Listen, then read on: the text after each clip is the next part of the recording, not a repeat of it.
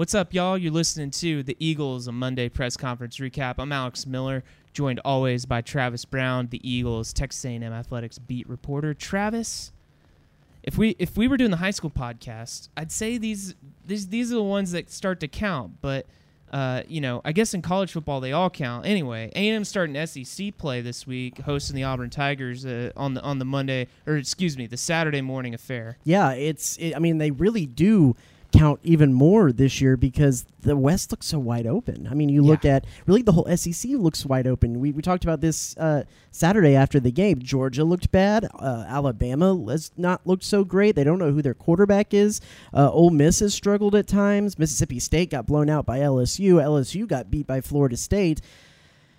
Man, there, there's a Arkansas lost to BYU. uh, yeah, there's a lot up for, for grabs here, and uh, so yeah, these the, all of these games are going to count because this might be the most competitive SEC West we've seen in a long time. Maybe what? When was the uh, Alabama, Ole Miss, Mississippi State? That was 2014. Yeah, 2014 when they were all number one at one point. Right, and they so- were like one, two, three at one point. Like, what the heck? It might be kind of the state of Mississippi that year. Yeah, it might be kind Dak of on the other other end of the spectrum where it's who wants to actually win this thing kind of situation instead of having so many number ones. But yeah, it's it's pretty wide open.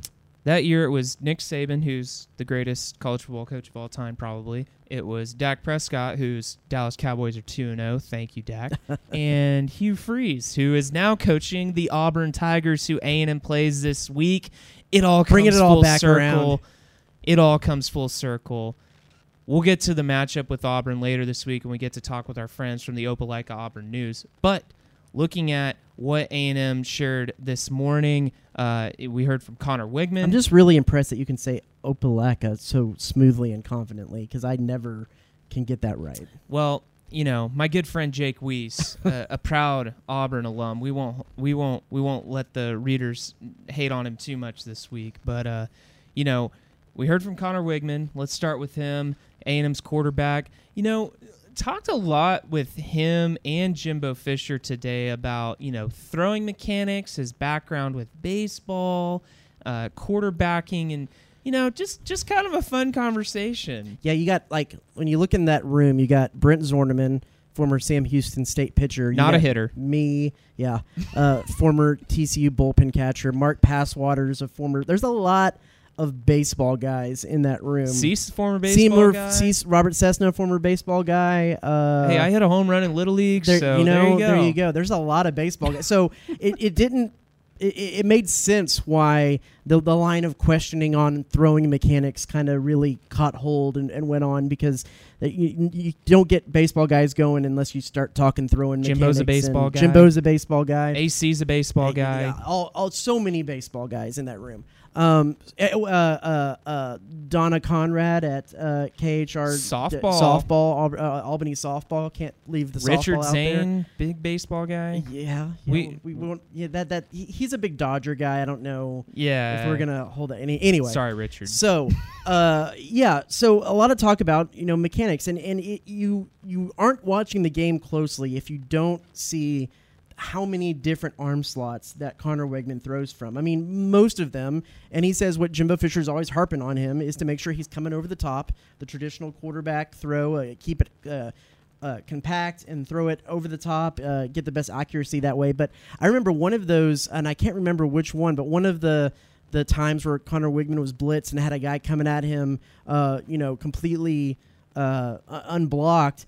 He stepped back and shoulders squared to his receiver, just whipped it sidearm like Pat Mahomes. like like Pat Mahomes and got it to his receiver. Uh, and and when you, it's a term that's come more in vogue in football circles, that off-platform throw, uh, the the one where you're not in your basic traditional orthodox quarterback uh, positioning and throwing, and you're making on the run throws, sidearm throws, jump throws, things like that.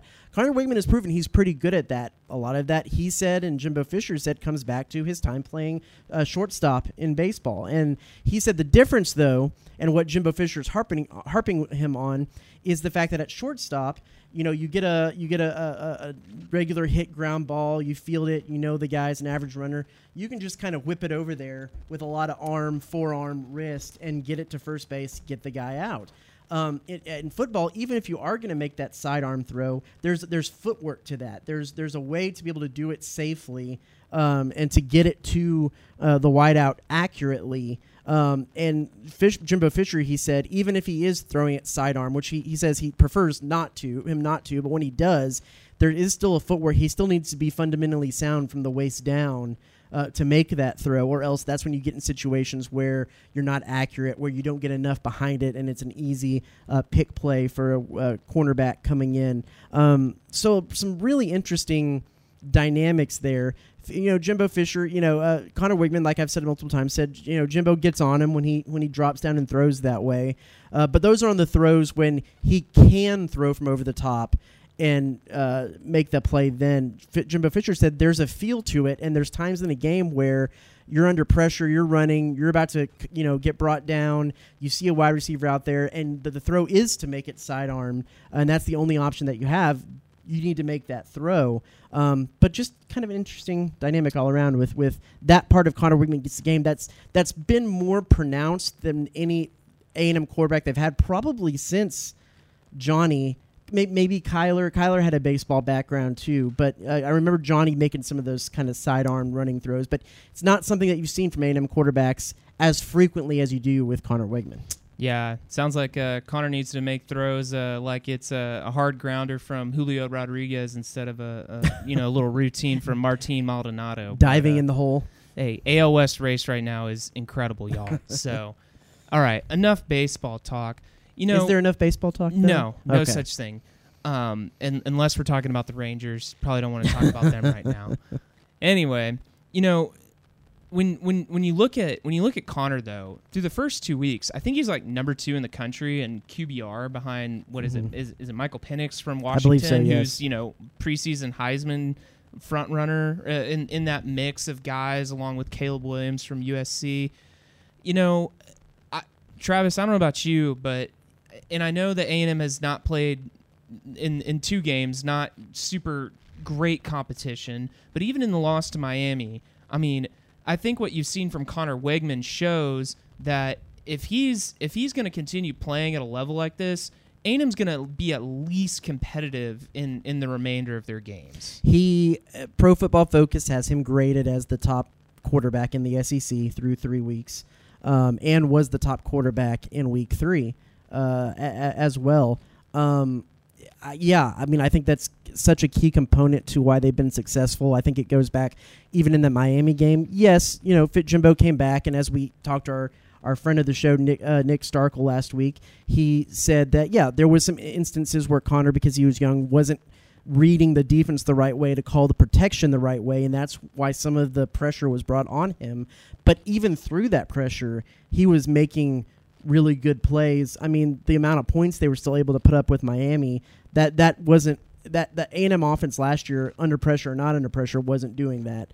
Um, and, and, so I think so much of this the success of the season is going to uh, fall on his shoulders, and he's proven so far that he is one of the standouts in the SEC. The, the, the good news for A&M fans is the fact that most of the time when you have an unexperienced quarterback, it's because the experience that he has is, is in playing in those uh, blowout games, in the ULM games, in the New Mexico type games, the the the end of the season cupcake game. But Weigman does have SEC experience all under his belt, so he's not. You would think going to be intimidated by crowds, by the added pressure, by the um, added skill set of the teams that they're playing. Uh, he's already been through that once, so he's not inexperienced in that regard.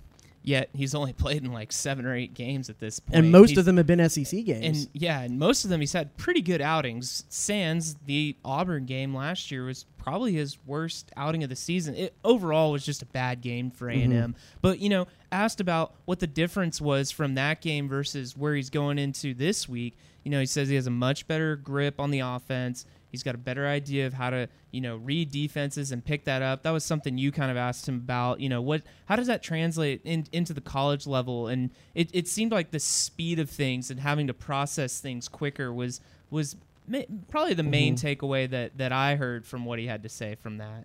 Yeah, uh, I, you know I asked him in in high school uh, what's the difference between reading a defense in high school and reading a an SEC defense, and he said really not much other than the the speed at which you have to read it. I, I think there is some other factors too in in the way that they're going to uh, deke and decoy who's blitzing and who's not blitzing. But that goes a lot into um, understanding uh, the direction that guys are coming from and the space that they have and who's left unguarded or, or, or who's guarded as far as wide receivers. And you can pick up where guys are coming hot. And it seemed like he's doing a better job of that. Again, it's ULM. Let's see what he does against Auburn. But um, that that'll be another interesting point is to look at the, the, the pass protection and see if uh, uh, how much film Auburn watched at that Miami game and how much they're going to try to replicate what Miami did against today A&M offense. Absolutely. You know, one of the things that uh, Jimbo Fisher had a lot of praise for the Auburn defense, really praised their uh, defensive line. And, you know, he said that he said that you know he's always looking for improvement in the trenches that that's where the game is won. I i think we can all agree with that especially in the sec but you know that's something that i think a lot of people are going to have their eye on this weekend is how does that a&m offensive line fare now that they're playing back against a power five competition and opponent and you know, we got to hear from Mark Nabou, who's you know kind of been playing a couple different spots at guard, at center. Started at center last week. I know Bryce Foster. He wasn't. He didn't go uh, at all against the Warhawks.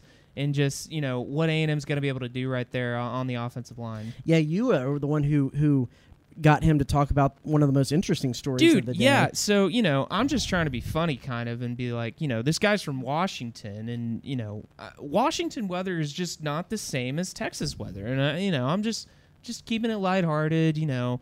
Hey, what'd you think of the summer? You know, uh, heat really bad? And he's like, well, yeah, but, uh, you know, I lived in Fiji for six years as a kid. And I'm like, what? Yeah, so yeah, he went into detail about how his mom was still in college when uh, they uh, when he was born, and so for her to be able to finish college, they she sent him back to family uh, in Fiji, where both um, his parents are from, and he basically lived a, a farm life Yeah. for uh, the, through about sixth grade. And you even asked him if he got to hang out on the beach. He said, "I wasn't really thinking about the beach. I was more thinking about feeding animals and." Yeah, he was feeding the pigs and cutting the grass and making his dues, paying his rent. Right, right. And so uh, he, but he said to that end, he's also really proud of his heritage because you know. Uh, he played in the Polynesian Bowl. There's a, a high school all star game for um, athletes of kind of Polynesian descent. Mhm. Um, but he said he's he's really proud of being from Fiji. Would that be a Fiji?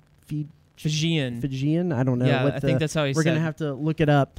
But Proper uh, you know, when you think of the Polynesian Bowl and a lot of these uh, uh, big time athletes, it's really what you're thinking of is Samoa and Tonga, those Mhm. islands, not necessarily Fiji. And so the fact that he gets to play uh, football and, and kind of represent his country in that way, he's really proud of. He said because he, he is from Fiji and not a Samoan or a Tongan, as most of you know. I actually looked it up. Uh, one probably the most famous col- college football playing uh, Polynesian might be Dwayne Johnson from his day at Miami. Dwayne he is Johnson, uh, he is uh, I believe it was Samoan.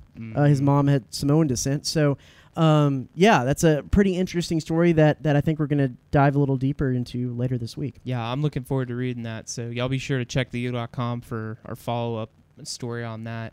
You know, last guy we got to talk to today was LT Overton, and I think, of course, something that caught the eye of many was how he was used basically as you know a safety or, or a defensive back splitting out wide covering a slot receiver against ULM and, and we talked about this a little bit after the game but you know finally getting to you know uh, talk to the guy and be like hey you know what's what's what's kind of up with that? You know what what are the advantages? What's kind of the purpose of it? You know somebody asked Jimbo you know are you worried he's actually gonna have to co- cover someone? He's like now he's gonna go kill him Yeah. it's like well I mean yeah he's like 6'4 260 pounds uh, might might fare well if you know the receiver didn't get around him. Yeah, it's it's it's going back to kind of what we were talking about on the other side of things for Conner Weigman or any quarterback, and uh, when when you can keep the same four lineman personnel out there, but really in in a second's notice transform it from a four man pass rush to a three man pass rush and drop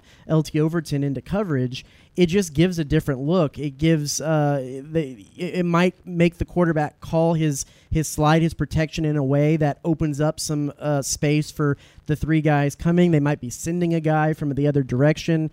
Um, but yeah, they uh, they did it a lot on third down last year. DJ Durkin did where they would stand him up have three down linemen, and he would kind of drop back into coverage either in the flat or um, kind of in in the the tackle box. Uh, and he has the speed and athleticism to be able to do that. He's it's not something he ever did in high school. He said he was always a pass rusher, an edge rusher in high school, and it's something he's had to learn since he's been here. But he says he sees the effects of how it can uh, alter the quarterback's decision making when all of a sudden he is dropping back into coverage. They also did it with Fadil Diggs. That was in a more prevent defense kind of situation where they had third and you know Caldwell to to go on on the field, and they dropped uh, um, Fadil Diggs back into a middle linebacker, f- ten or fifteen yards off the line. Um, a little bit different situation because that was a, a a long distance prevent type defense. But DJ Durkin hasn't shied away from using his edge rushers in pass protection. Um, some people might not like that because of the fact that A and M at times has struggled getting pressure on the quarterback, but uh, it also provides opportunities for other people, other gaps, other holes to, to open up. So curious to see. I, I think it's something that's going to continue because it was something carried over from last Yeah. year, but it's something to keep an eye on because of um, his ability to do something new and to see how it does or doesn't affect the, the pass rush so far. Well, yeah, and you know, a, a team like Auburn with that Hugh Hugh Freeze offense, I mean, they're they're going to spread it out. And Mhm. you know, Jimbo talked about how you know having a guy like that can really disrupt a, a route, you know, route pattern and and how it's run. You know, a guy could, you know, really get thrown off from you know a hash to a number in, in a in a in a quick quick amount of time, just be having to get around a, a body that's that big. And so, you know, def- and, and, and Fisher talked a lot. Cease asked him about. yeah, He's always said tight ends create matchup right. problems uh, with defenses. If if if he is going to have to be forced to guard someone in the positions usually in zone defenses where he is, it's going to be a running back uh, or slot receiver or a tight end, and probably more likely a tight end. and Auburn's got that one guy. yeah, and that's actually a matchup that that is mostly favorable or, or at least comparable. Uh, you're not having a safety on a tight end, which is uh, tight end's going to win more times than not probably. And then any of the other types of guys, Fadil Diggs is going to probably knock their, or excuse me, uh, LT Overton's probably going to knock their head off. So, uh, interesting little bit of uh, of uh, what we got going on there, and apparently our Yeah, I don't know what's up with our background. Our just background is just don't look. telling us it's time to go. Don't think. look. But hey, be sure to check theeagle.com for all of our coverage leading up to A&M's SEC opener against Auburn this weekend. We'll have plenty in store for you guys. Thanks for tuning in today. We'll see you next week.